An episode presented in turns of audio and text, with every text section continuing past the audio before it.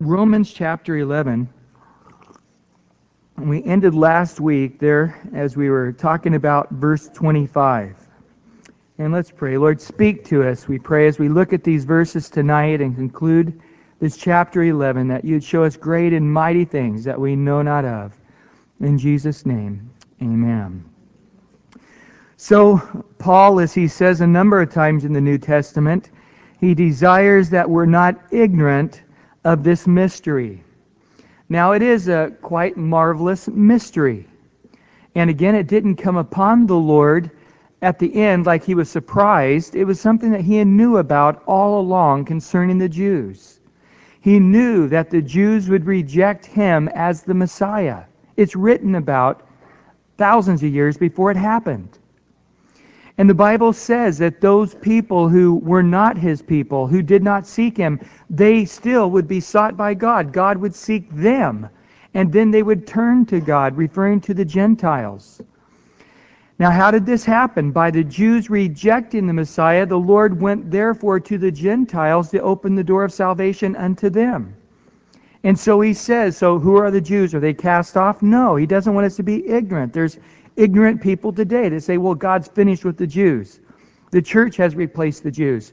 No, the church hasn't. If you go back and look at the promises to Abraham, Isaac, and Jacob unto King David, all through the major and the minor prophets, you'll find the word forever used continually. I will make a covenant with them forever. I will give them the land forever. I will be their God. They will be my people forever.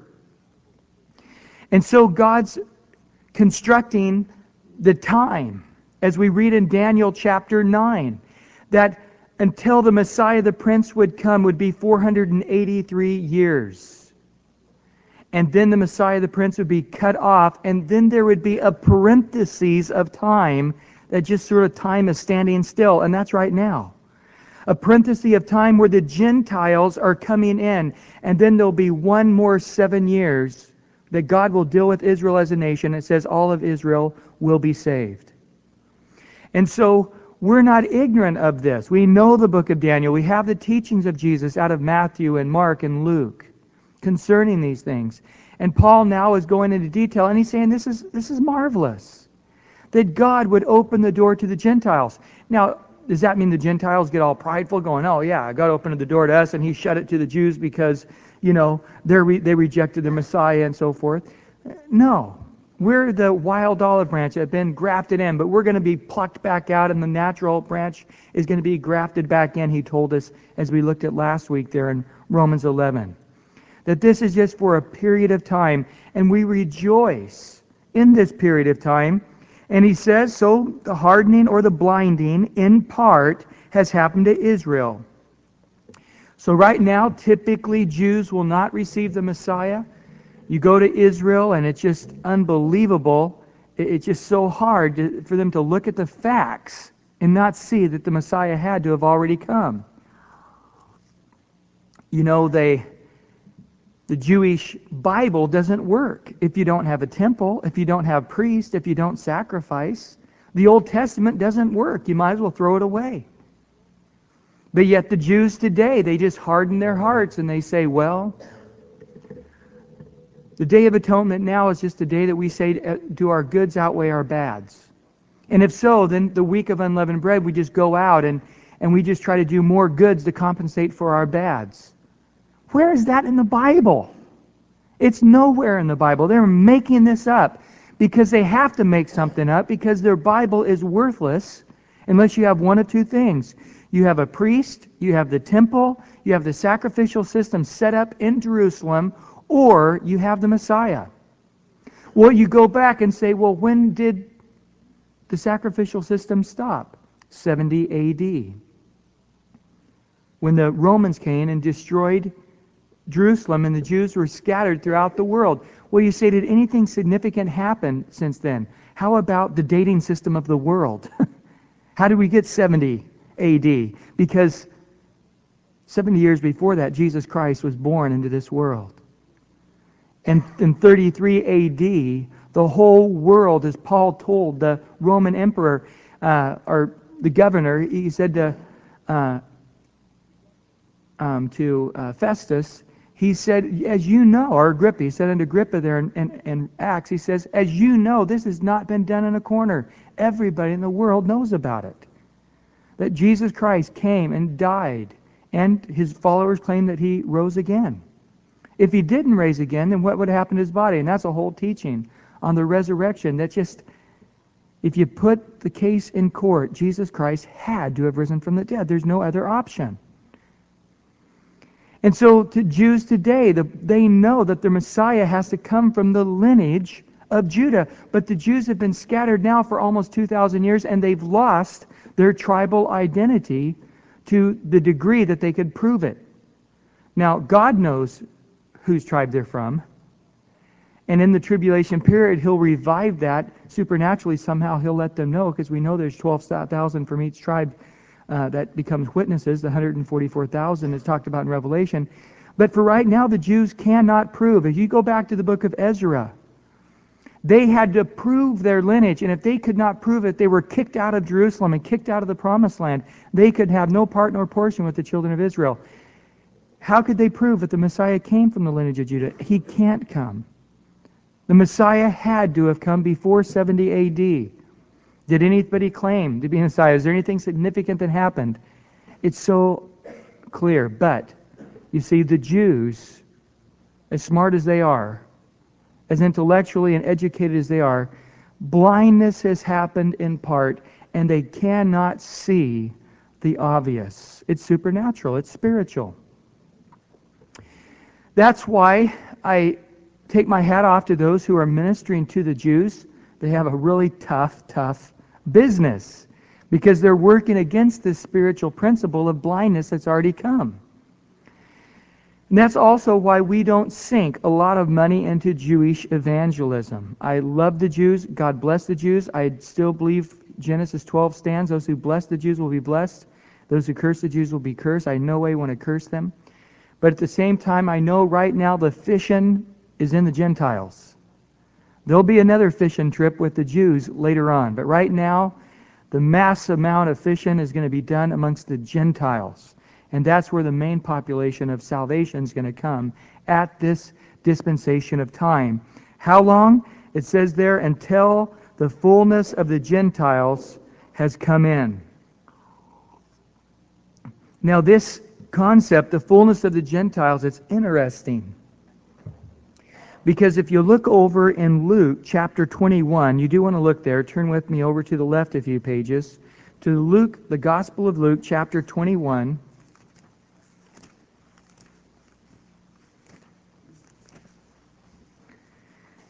And there, verse 24, Jesus talking on the end times and talking about the destruction of Jerusalem. He says Jerusalem's going to be destroyed. He prophesies a 70 AD destruction.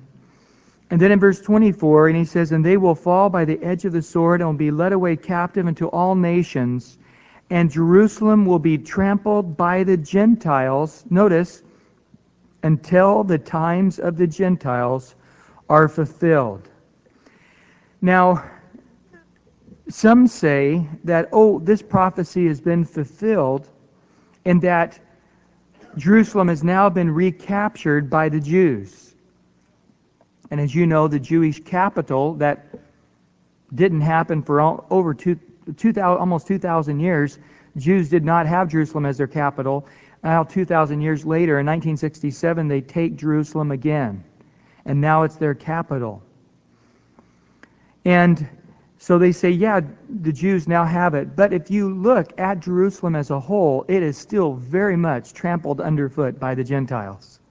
You go to the Mount area where the temple once was, and you'll find a Muslim mosque there. You'll find it there militantly held by Gentiles.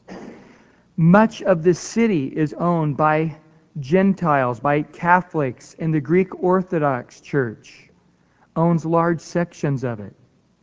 And so, although Jews may have their capital there, the Jews very, or the Gentiles very much are trotting underfoot. And you'll find more Gentiles today in Jerusalem area than you will find Jews, almost anywhere in Israel. And so, really, the fulfillment of this is going to be at the rapture of the church. At the rapture of the church, when there's that last Gentile that gets saved. Maybe it'll happen tonight here at Calvary Chapel, San Diego.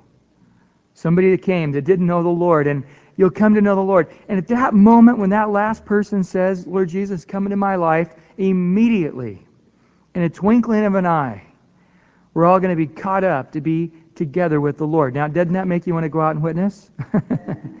go out and find that one last Gentile that's going to be saved.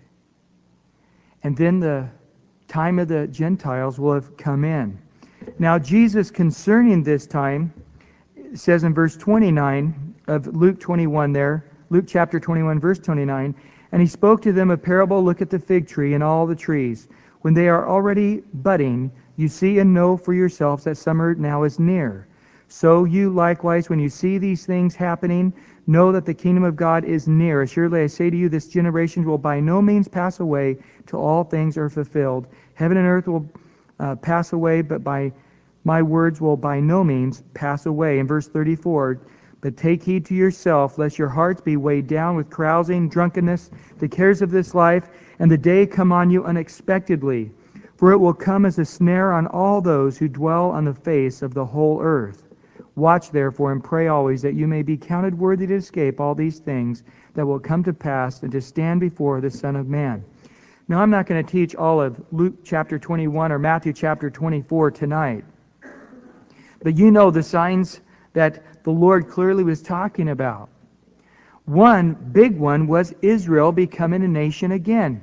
As he prophesies, oh, in Deuteronomy and Isaiah and Jeremiah, how Israel would be scattered, but they would come back as a nation again. And of course, the time that Paul is writing, Israel is still a nation, but yet in 70 AD they'd be scattered, and they didn't come back as a nation until 1948, but that was only in Tel Aviv area. But then in 1967, they were able to take a large portion of Israel in that seven day war, and they were able to take Jerusalem once again. And I believe that was the dating. 1967 is the dating of this generation shall not pass away. But if you look in the Bible, a generation could be 20 years, 40 years, 70 years, 80 years, or 120 years. But I just say look at the generation of today. It's about 70, 75 years. But in its strictest sense, a generation would be 40 years. Unless you look at Genesis chapter 15, then it was 100 years. That's the one I forgot. So, yeah, in 20 years, 40 years, 70 years, 80 years, 100 years, or 120 years, all those are counted as generations within the sphere of the Old Testament as you read it. So, sometime, I, I do believe that that last Gentile is alive on earth today. I believe the Antichrist is alive on the earth today. I do believe we're very, very, very close to uh, that rapture of the church and the coming of the Lord. I do believe the time of the Gentiles is just about fulfilled. And then at that point, we'll begin the tribulation period where God's going to go to work saving all of Israel. And he says there in verse 26, going back to Romans now, chapter 11.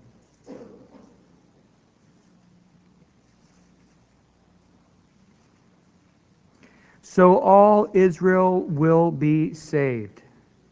As it is written, the deliverer will come out of Zion, and he will return away ungodliness from Jacob, for this is my covenant with them when I take away their sins. And so, turn over to Zechariah. He mentions this that there is going to be a point where the children of Israel they realize what they have done for many of the Jews, it will be in that three and a half year period in the tribulation period. You see, almost immediately after the rapture of the church, the Antichrist, who will probably will see him beginning to take his position, authority, and power, we'll see the one world economy, the one which has been talked about in magazines continually this last year, the one world religion, and then the one world military power, and I think that's pretty well intact already with the UN forces. It's already set up for one man to take dominance there. the one world economy is just about there. And then the one world religion he'll set up, and they will basically say, he'll say to worship him. But he'll go to work and he's going to set up to rebuild the Jewish temple. And in that three and a half year period, he's going to set on the holiest of holies and proclaim himself to be God. And at that point, Jewish eyes are going to be open uh, to what they have done. And there in chapter 12 of Zechariah, there in verse 10, it says, And I will pour on the house of David and on the inhabitants of Jerusalem the spirit of grace and supplication. Then they will look on me whom they have pierced they will mourn for him as one mourns for his only son, and grieve for him as one grieves for a firstborn. And then in chapter 13, verse 6 of Zechariah, and someone will say to him, What are these wounds in your hands? Then he will answer, Those with which I was wounded in the house of my friends.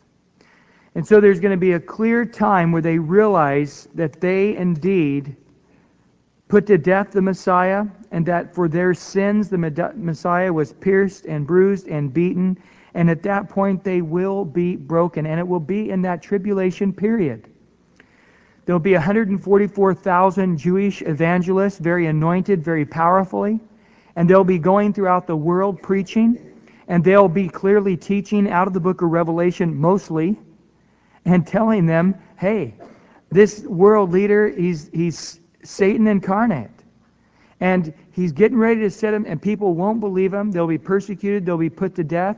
But then finally, and they've been preaching that three and a half year period, all of Israel, when that Antichrist sits there on the holies of holies, only where the high priest was to go once a year, and says, I am God. Boom. The eyes are going to open up.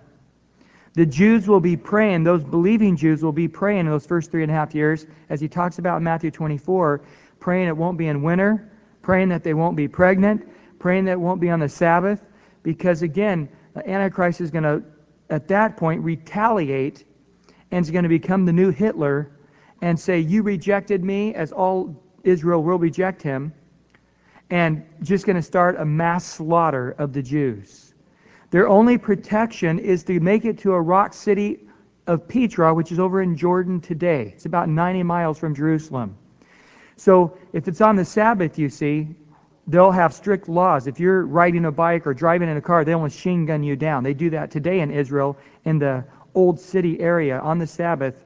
From Friday night sun, sundown to Saturday night sundown, they have people there with machine guns and their signs, and, and if you break the Sabbath, they will shoot you down. It's like that now. So, um, again, though, the whole nation will be that way. And so pray it's not on the Sabbath. Because you're going to have to take off on foot trying to get through those deserts. It's going to be tough. Pray that you're not pregnant or with a baby. It'd be really tough. Pray it's not in the winter. You're going to have to go through the cold and the snow. It's going to be tough. So, um, but then at that point, God begins to pour out his wrath for three and a half years, that last three and a half year period, decimating the earth. And, uh, and then finally, that last and final battle of Armageddon. And the Lord will come back and replenish the earth with those believers, the majority of them Jews. And from there, he'll repopulate the earth for a thousand years as we will rule and reign with him um, on the earth. And then also in Isaiah chapter 50. Isaiah chapter 50.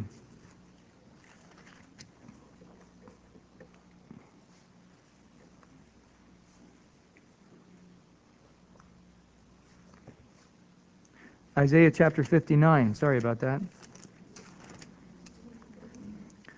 Isaiah chapter 59, verse 20 and 21. It says, The Redeemer will come to Zion, and those who turn from the transgression in Jacob, says the Lord. As for me, says the Lord, this is my covenant with them. My spirit who is upon you, and my words which I have put in your mouth shall not depart from your mouth, nor from the mouth of your descendants, nor from the mouth of your descendants' descendants, says the Lord, from this time and forevermore. So God has put in their mouth, put in their heart that He has a covenant with them. They've broken their covenant with God, but God says, I have a covenant with you. And my covenant with you is with you and with your descendants who don't even know me and with their descendants who don't even know me. And their descendants who are rejecting me, I still have my covenant towards them that says, I'm not going to give up on them. I'm not going to stop because I have chosen them. And in verse 28, this is his entire concept. So concerning the gospel, they are enemies for your sake, but concerning the election, they are beloved for the sake of the Father. So, very practically, right now, the Jews hate Christians. You go over to Israel, and you'll find that they indeed hate Christians. They don't appreciate Christians there. The guides will put up with us because they need our money as they give us tours and so forth. But they are enemies. And of course, at this time, they were killing the Christians, as Paul also had once done. Jesus said they'll put you to death, thinking they're doing God's service as they killed Stephen, uh, that deacon in the church. They stoned him to death and so forth. So they're not for us, they're very much against us, but it's easy for us to say, fine, I'll be against you, Jews. And he's saying, stop. You're wrong. Don't have that attitude. Every time I go to Israel, I come back going, ah, those stinking Jews. They're just the most unloving, unkind. They are the most difficult people I've ever been with in my entire life. I mean, they are just difficult people. And then I come back and I have to read to say God loves them, so I need to love them, you know don't want to curse those Jews, want to bless them, but they are very, very difficult people. And so we could simply say, well, they're treating me bad, I'll treat them bad. And we go, nope. They are God's special treasure.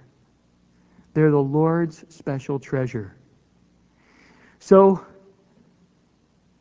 I see somebody with a spoiled brat little kid and I'm looking at him going, mm, little kid's a brat, you know.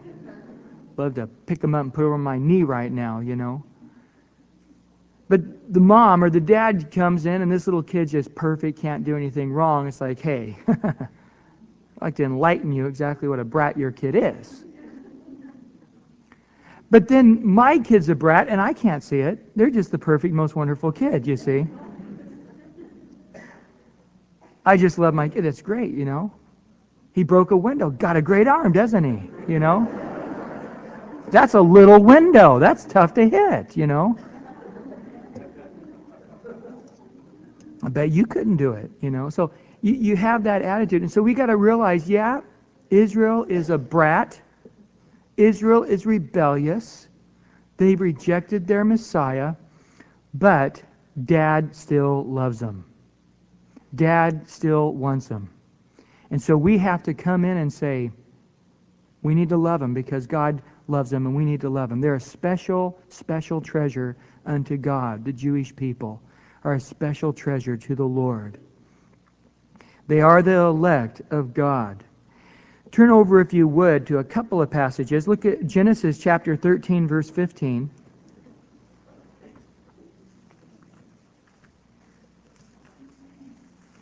Genesis chapter 13, verse 15.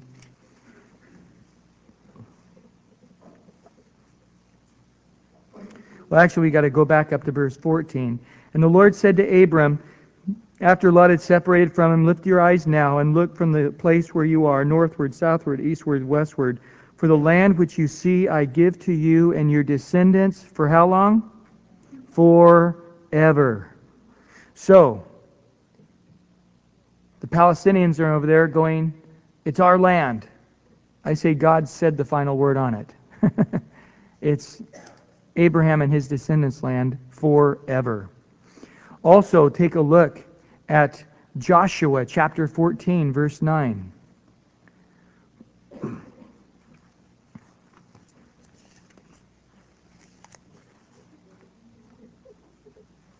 Joshua chapter 14, verse 9. So Moses swore on that day, saying, Surely the land where your foot has trodden shall be your inheritance, your children's forever, because you have wholly followed the Lord my God.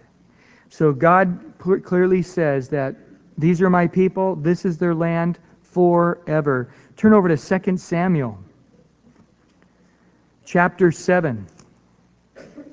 2 Samuel chapter 7 verse 20. And David here says, Now what more can David say to you? For you, Lord God, know your servant. Verse 21. For your word's sake. Listen this. For your word's sake, because you proclaimed it, God, you were going to make it happen. And according to your own heart, you have done all these great things to make your servant know them. Therefore you are great, O Lord God.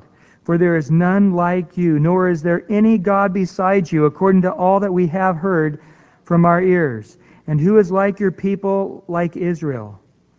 The one nation on the earth whom God went to redeem for himself as a people, to make for himself a name, to do for you great and awesome deeds for your land, before your people, whom you redeemed for yourself from Egypt, from the nations and their gods. For you have made your people Israel your very own people for how long? Forever. And you, Lord, have become their God.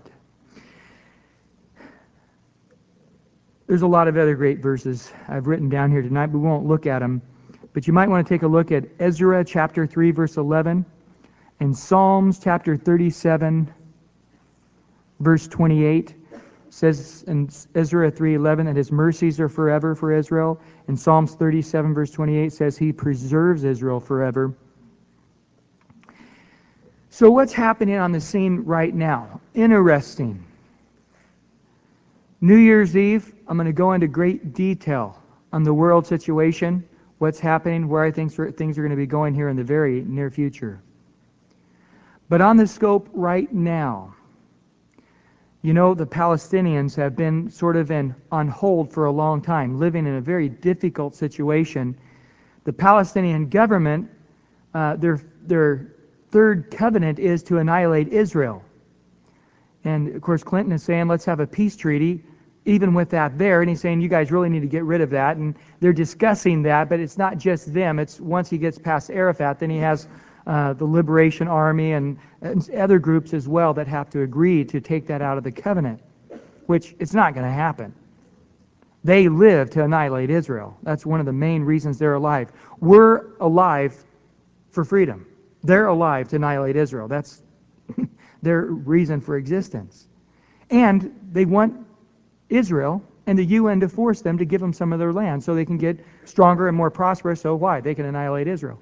So, Israel, we want you to give them the land so they can get stronger. It's, it's ridiculous. It's no different than Farrakhan, the black Muslim that says, You guys owe the black people because you kept us in slavery. You owe us some land, so give us Georgia and Tennessee so we can start our own country. And by the way, we hate America and we want to destroy it. So give us some property. You owe it to us. Now, we look at Farrakhan and say, take a hike. We're not going to, you know, hear you say that one of the reasons you exist is to destroy America, but you want us to give you a piece of America so you can have your own country. For what purpose? You know, it's it's bizarre. We see it clear enough for our own country. We're not going to do that. But yet, for Israel, the UN is basically insisting that they do this. Well, Israel's not going to do it because God's not going to allow it because God has given it to them and they're going to hang on to it. But we see there in Ezekiel chapter 38, the old hook is going to go in the mouth of Magog and Gog, Russia, the Soviet Union, and is going to pull them down what? Oil. You know the Russian economy is more than belly up. People probably by the hundreds of thousands are going to starve to death in Russia this winter. We're trying to make some agreements with Russia. They won't make them with us. We're ready to give them enough food to keep them alive for the winter, but the Russia won't agree to the terms uh, we're, ask, we're asking of them. Nobody knows exactly what those terms are, but mainly take your missiles and quit pointing them at us, you know, uh, would be a part of it. And so, um, Egypt and some of the more heavily Muslim countries, I believe, will offer Russia heavy supply of oil and so forth if they will back them up as they go down to fight against Israel. And there, Iraq is going to be pulled down. Iran's going to be pulled down, so the Iraqi thing has to be over. Um, you can read about there in the scriptures. Kuwait doesn't go. That's the one country that doesn't go and they're all pulled down there to Israel, and then five sixths of the Russian army is destroyed. And all those nations that go with them are also destroyed. So it's a pretty interesting time we live in. But one thing for sure is we want to be on Israel's side. And I'll tell you right now, push comes to slu- push comes to shove, Clinton will not be behind Israel. Clinton has made continued anti-Israeli statements and he's saying he's for peace and so forth, but he is not for Israel. And uh, I say the time may very well come that he says UN troops, American UN troops, join to go down and fight against Israel. And I say to you, get ready. We're going to Canada or something. I, I don't know, but I do not want to be a part of a country that's fighting against Israel. And I really uh, am going to draw a line there. And uh, don't know exactly what I'll do. I'd love to go over and fight for it with Israel. You know, put on an Israeli uh, soldier outfit, and that'd be great. That would be a lot of fun. You know, we're going to be on the winning team, so. Well, anyway, we'll talk more about that New Year's Eve. But here, anyway, so concerning election, they are beloved for the Father's sake, even though they hate the Christians right now. In verse 29, for the gifts and the God are irrevocable. I love this verse. God's gifts, God's callings never change.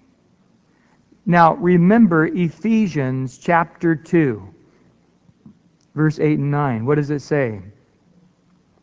It says that we are called unto salvation that salvation is a calling. We have been called and we're given a gift of salvation.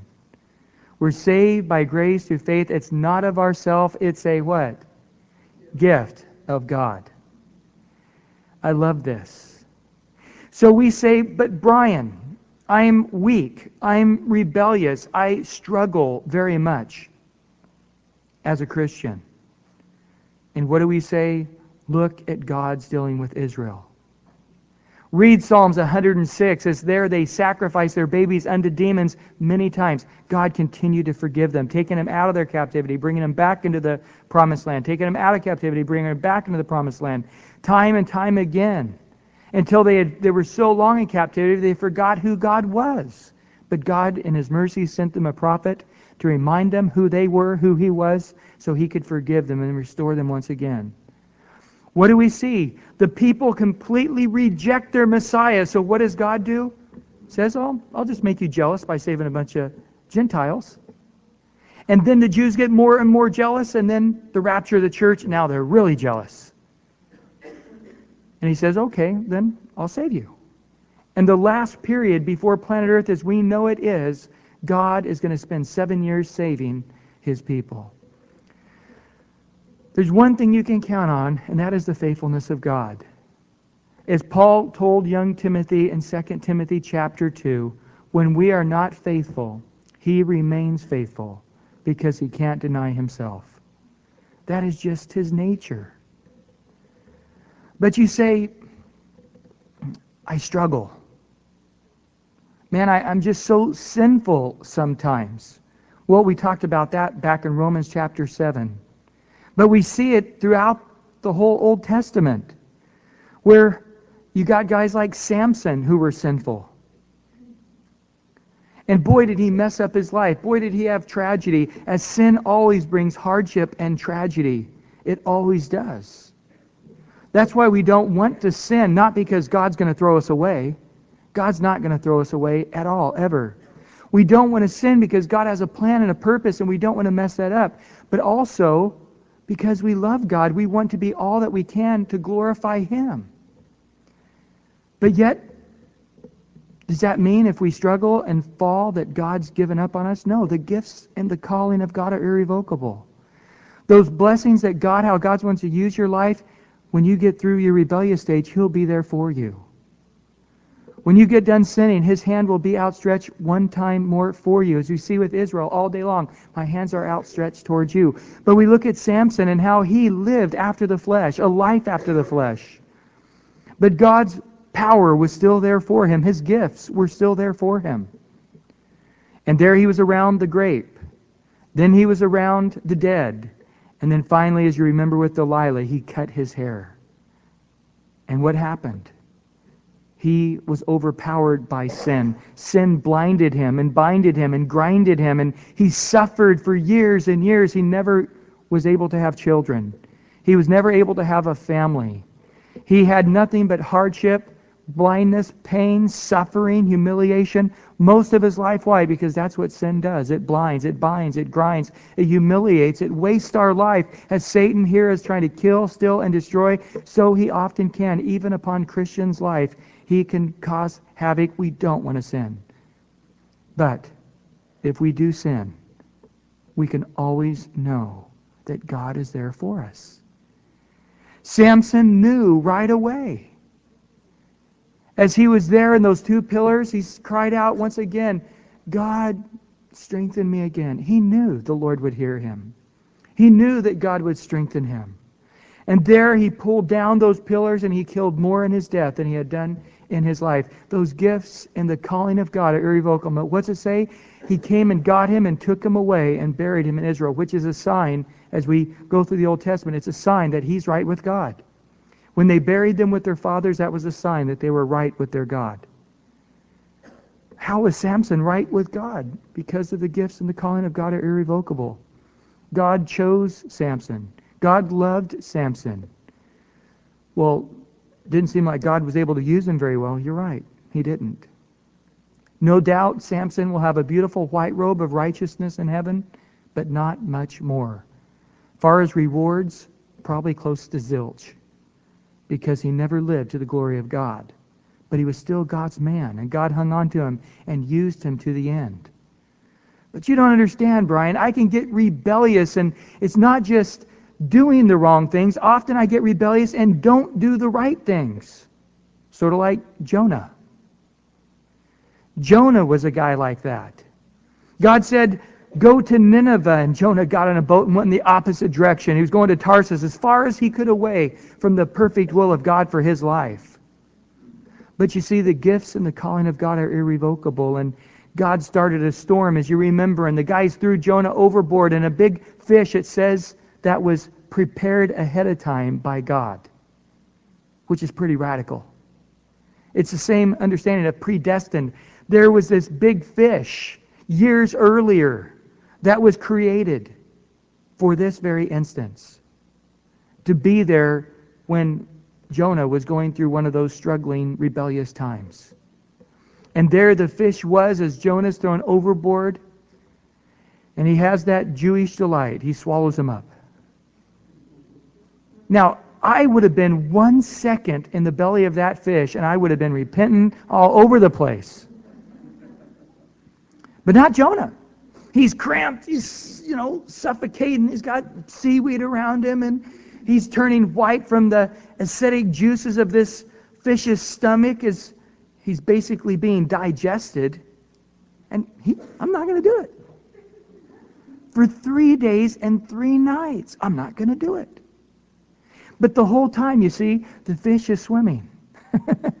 the whole time, the fish is going in the direction God wants Jonah to go. And so finally, Jonah says, okay.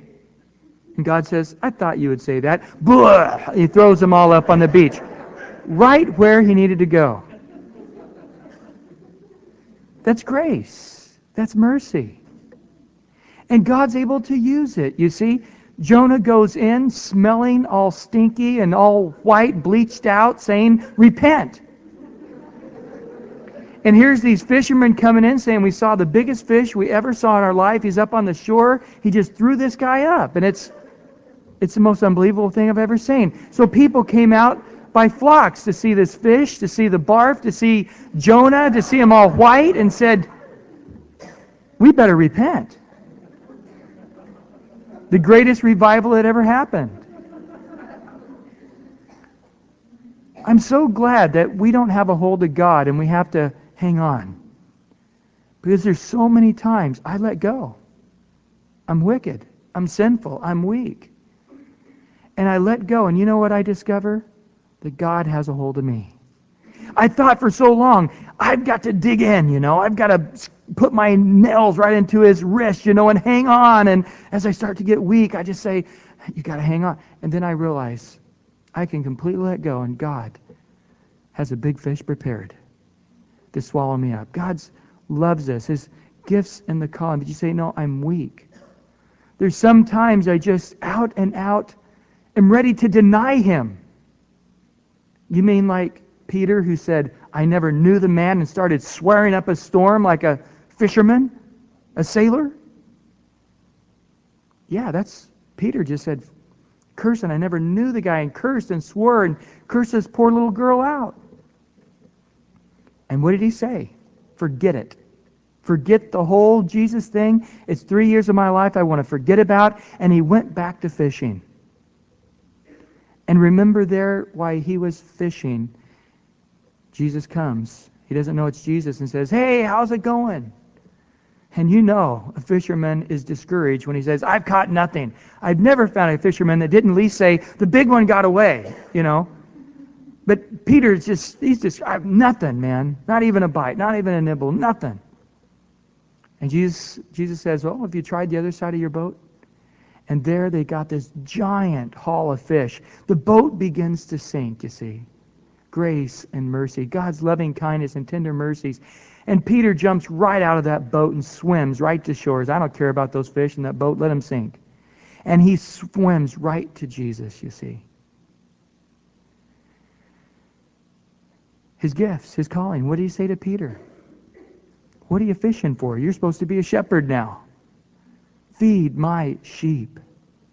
Stop the fishing. I've told you to leave those nets. And God will work with us as he's worked with Samson, as he worked with Jonah, as he worked with Peter. Although we may be sinful, although we may be rebellious, although we may be weak, God's gifts, God's callings are irrevocable. We're called unto salvation, you see. We're given salvation as a gift. And those things, because God has done them, like we read in Isaiah, I, this is my covenant with them. And this is God's covenant with you, that he has you in his hand. He says there in John 6, all who come unto me, it's because my Father drew you. Nobody can come unto me unless my Father draws them. And all who come unto me, I will in no wise cast any out. All who come unto me are in my hand, he says in John 10, and of them I lose none, but will raise them up on the last day. How many does he cast out? None. How many does he lose? None. And boy, am I thankful for that, because if he said most, I'm dead. I know if there's any small percentage, even if it's a point zero zero zero zero zero zero one percent, I'm in it. I know me. I'll end up although there's a small remnant that can mess it up, I'll be the one to mess it up. I guarantee it. But I'm so thankful that God, in His grace and His mercy. And so if you doubt this, if you struggle with this, go back and read the Old Testament and say, how has God dealt with the children of Israel? And then he goes on and says in verse 30, For as you were once disobedient to God, yet now obtain mercy through their disobedience. Even so, these also have now been disobedient, that through the mercy shown you, they also may obtain mercy. So, what do we discover? That they were disobedient, but it opened the door up of mercy to the Gentiles. And so we're saved because they disobeyed. Gee, think about that. Israel, even when they're rebellious, they still bless the world. Even when they're rejecting their Messiah, they're still blessing the world. Remember, they said to Jesus, Show us a sign. And he said, It's a wicked and perverse generation that asks for a sign. I'll give you a sign. Here's a sign. Just like Jonah was three days and three nights in the belly of the well, so the Son of Man will be three days and three nights in the belly of the earth. What is he able to do? He's able to use Jonah's rebelliousness as a type, as an example of his death for you and me. What do we have now as an example? The faithfulness of God towards the Jews is God's faithfulness towards us. But what if we sin? What if we struggle? What if we become disobedient? God will still be there for us, and He will turn all things around for good. Now, if you're here tonight and you say, wow, this is great news, because I was thinking of going out and partying with my friends afterwards tonight, and I wasn't sure if I'd still go to heaven if I went and got high or drunk. But you've made it clear to me, Brian, I can go out and get high and drunk. Well, I would say read Peter. Because Peter says that there's those people who teach liberty only because they want to live after the flesh. And he says these are the type of guys that are like pigs after they've been cleaned off, go back into the slop. Or like dogs after they've thrown up, they go back and eat their throw up. That thing that made them sick and will make them sick again, they just forget about it. They go, wow, mm, go, mm, smells good. I'll go eat it again. And, and then they get all sick again and they throw it up again because there's something wrong with it, you see. But they forget about it and they go back and, hmm, man. and they eat it again and they, they, they keep forgetting.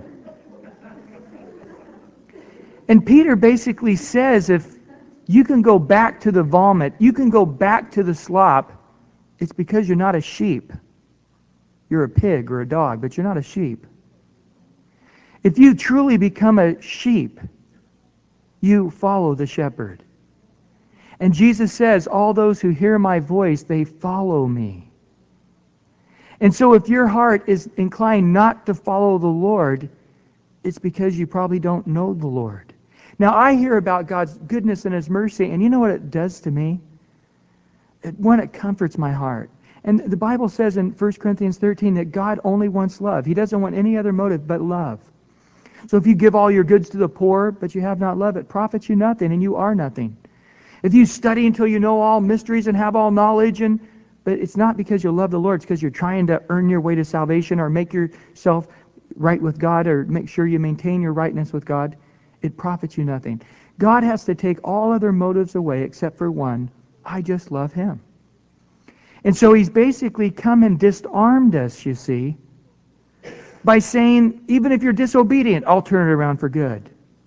Even if you're weak, I'll still stand by you. Even if you start sending up a storm, I'll be there with you to help you and encourage you. And, and to, once you come out of that, like the prodigal son's dad, I'll be there running to you and grabbing you and hugging you and loving you. And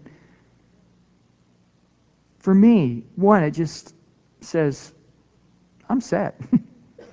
he loves me, and his love is going to take me to heaven. And I know I'm going to be there, not because I'm great, but what it also does, it motivates me extremely to want to know him more and to really want to serve him. Now, if that is your heart tonight, you're a born again believer. That God has taken all of your fear and your anxiety away about eternal life. You know for sure that you have the gift of eternal life by His work and His grace, His mercy, His love. Wow. But if you say, I can use this, I can manipulate this piece of information so I can live after the flesh, I fear for you. Because the old things haven't passed away and everything hasn't become new. You see, when you're a born again believer, your heart just changes. All the old things pass away, all things become new. And so now I sin, but I hate it. When I was non-Christian, you see, I sinned and I loved it. I bragged about it. You know, people will say, man, I drank this much. I smoked this much. I, you know, was able to talk about their sexual conquest. You see, they, they brag about it. But now that I'm born again, you see, I sin. I'm grieved over it. And if sin doesn't grieve you, you're not born again. And if the thought of going out and sinning excites you, I fear for you. Because I may fantasize about sinning for a few minutes and then I grieve that my mind was ever distracted. As David says, you know, even let the meditations of my heart be acceptable unto you. And so I'm thankful that God has us. He's not going to let us go for those of you who are true born again believers. But in no way has He given us a license to sin. But if you do sin, He's there for you. If you've been struggling over these last few months, God will turn it around for good. Give Him time. Have hope. Have joy. Have peace. Look to Him. Don't ever leave Him because He's never going to leave you. I love that verse in Titus chapter 3. we got to look at it because it's such a wonderful verse and it expresses so clearly what we're saying. It's right after Timothy and then that little book, Titus.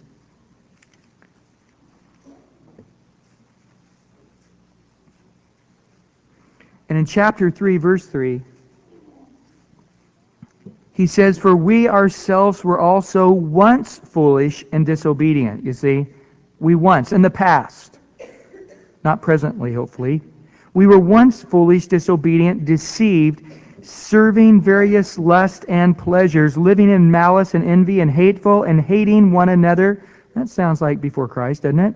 But when the kindness and the love of God our Savior towards man appeared, not by works of righteousness which we have done. So some say you also got to be baptized. You also have to speak in tongues. You also have to be a church member. And we say, no way, no how. The thief on the cross did nothing. His hands, his feet were tied, and Jesus said, Today you will be with me in paradise. It's not by any works, any righteous works, any kind of works at all. Not one jumping jack, not one push up, not anything we can do, no baptism, nothing saves us but the work of Christ and Him alone.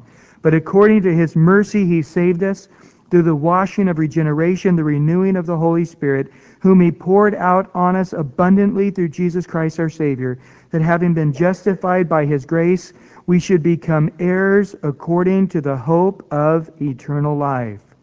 You might want to memorize those verses, folks. It's not by our works, but it's by the mercy and the grace and the washing and regeneration and the renewing of the Holy Spirit that he poured out on us abundantly and he justified us how? By his grace, and he made us heirs at that moment of eternal life. What's John 3:16 say? That God so loved the world that he gave his only begotten son that whoever believes in him is put on a probationary period for over 5 years. Once baptized, once church member, once speaks in tongues, once he has led three people to the Lord, then he can be recommended for the possibility of eternal life. That's not what it says, does it? It says, that the moment you believe upon him, you shall never perish, but you shall have everlasting life. Sounds like a pretty guarantee. It didn't say maybe, it said shall not. King David, after he blew it with Bathsheba, remember? He sinned, committed adultery, murdered her husband. It wasn't too long after that that he penned Psalms 23. The Lord is my shepherd, I shall not want. He makes me to lie down in green pastures. He leads me by the still waters. He restores my soul. David's soul was damaged and hurt from adultery and murder but he felt the Lord beginning to hear, heal his soul. He leads me in the path of righteousness.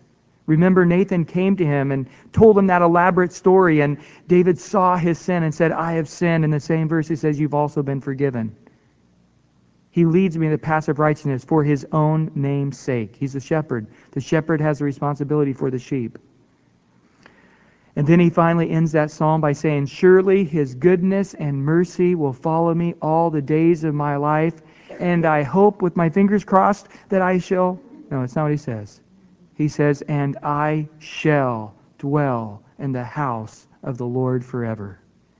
He was confident, even though he had been an adulterer, even though he had been a murderer, He was confident that God had him in his hand, that God's goodness and mercy would be there all the days of his life, and he would, without any doubt whatsoever, dwell in the house of the Lord forever. We're not saved by our goodness, but by God's. We have no righteousness of our own. Our righteousness is as filthy rags before God. But we have his righteousness. And then the Bible says in Ephesians 5, he maintains his righteousness by the washing of the water of the word, that he might present unto himself a glorious church without spot or wrinkle. And if you read in the Greek, it's emphatic. He washes us. We're his bride. He is going to present us before himself without spot or wrinkle or blemish. You see, this is the covenant that he's made with you. What's the covenant we made with him? We believe it. I believe God is all that he says he is. And that is accounted unto us as righteousness. Well, we go on tonight in verse 32. For who, for God has committed them all to disobedience that he might have mercy on all. So God has actually preordained ahead of time, knowing that they would be disobedient, and shut them on up in their disobedience. So as Israel hardened their heart, God confirmed their hardness, as we talked about in Romans chapter 9. Why? That they would go ahead and not just sort of not believe in the Messiah, but would really, really, really not believe in the Messiah, that mercy might come to the Gentiles. And then he says in verse 33, Oh, the depths of the riches, both of the wisdom, and the knowledge of God. How unsearchable are his judgments and his ways past finding out. So as he begins to think about this intricate plan, how God would use the Jews and demonstrate his faithfulness and his love and his mercy and his kindness and his and his election of them and and then they would reject them. He saw that. He knew they had hardened, so he went ahead and confirmed their hardness. And then he saw the door of the Gentiles opening up. And then the Gentiles, as they're struggling and fumbling around, could look to the Israel and re- look at them as an example. But of course, they would need to not be ignorant of the things to come in the tribulation period and understand how God's faithfulness will be there to the end. And then as we realize is going, yeah, right now they're enemies, but the church needs to realize they're still precious, even though they're enemy. And he just starts looking at the intricate and how all of this like a rug is just sort of woven all together, and smoke starts coming out Paul's ears. The gears just start grinding, and he just realizes this is infinite. It goes on and on and on and on, and I, it's just unbelievable. You know, there, there's times I get that way. I'll, I'll have a bug crawling up my arm, and I just look at that thing going, You designed that thing, God. All those little feet, you know. Look at those little hairs. You, you know every hair on that little bug. It's amazing. Look at the eyes. Look at the little whisker. Look at how the little body works, and it's just amazing to me. Or you look at the birds and the color of the the wings, or look at the types of beaks they have, or or just look at the grass. Just it blows my mind. Green, the color green, just blows my mind. God, you invented green. You came up with green or to look at the waves, or look at the magnetic pull of the earth and how it keeps the oceans clean, or how God keeps moving the H2O around the earth, you know, puts in this big old giant ice packs up on the top of the mountains till it starts getting hot down in the valley, and then he just lets it start coming on down. So we get this nice, cool water that's been there solid all winter. Now, just when we really need it the most, here it comes. And you just start looking at how incredible it is. God is, is magnificent, and now you look at how he deals with Israel and how he deals with us. Oh, it's just incredible. And in verse 34, for who has known the mind of the Lord, or who has become his counselor? I have. You guys been his counselor before? It doesn't work, does it? God, let me tell you, here's what you need to do, here's how you need to do it, and here's the time period. Please get that done. Report to my secretary on Monday. And um, it doesn't work with God. Or who is first given to him, and it shall be repaid to him. So who does God owe? God owes nobody. He's given far more. It says in Romans 1 nobody's going to have an excuse before God just because of creation itself is a clear enough diagram who God is and of the Godhead. Nobody. Does God, is God a debtor too?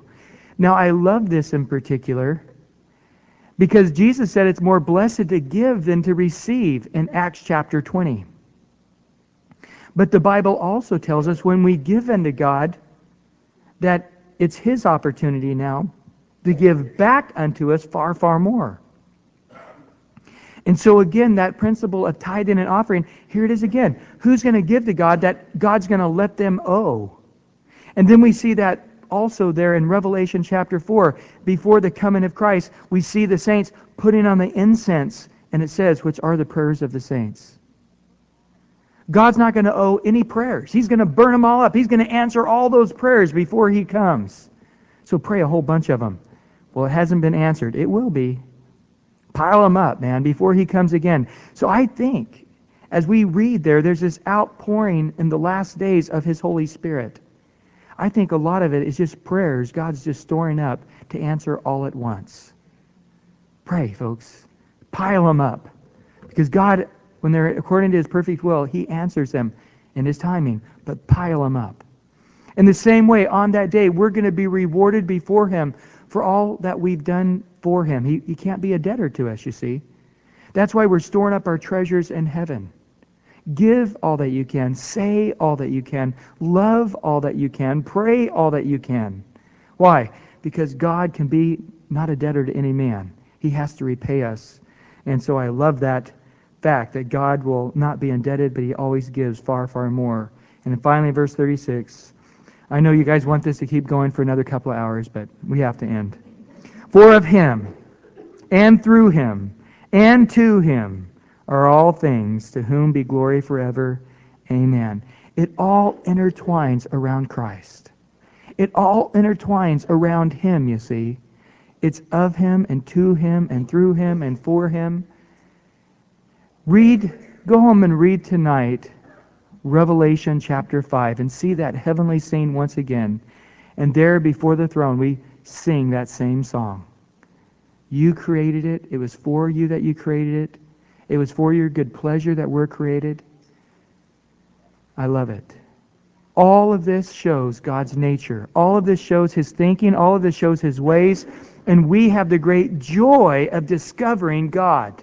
Discovering his thoughts, discovering his heart, discovering his mind discovering his love, discovering all about him. I love it. When God says, Seek my face, David says, All my soul said, Lord, your face will I seek. There, Paul, in his prayers to the Philippian church, the uh, church at Ephesus, and the church at Colossus, all of them says to grow in the knowledge of him. Why? Because it's so fruitful. It's so wonderful. Well, Lord, there's so much more that we could talk all a night long about who you are and your thoughts and your hearts and your ways. Wow, you're so good to us. And we revel tonight, Lord, in your great grabbing hold of us. We revel tonight in your great calling of us. We revel tonight in the great gift that you've given unto us of your Son and of the salvation that he's brought to us with everybody's head bowed, if you're here tonight and you need to have Christ come into your life, right now just pray. Dear Heavenly Father, I am a sinner, and my sins have separated me from you. But I want to know you. I want to know of your love and your forgiveness, of your mercy. I want to be received into your everlasting habitation. Come into my life. Forgive me, Lord, for living my own self centered, self way not letting you be the Lord of my life. You truly are Lord and God and King. Put yourself rightly at the throne of my life here tonight. Take the reins of my life. Be the Lord of all of me. Help me now. As I begin to study your word, show me who you are, that I could follow you and love you and worship you.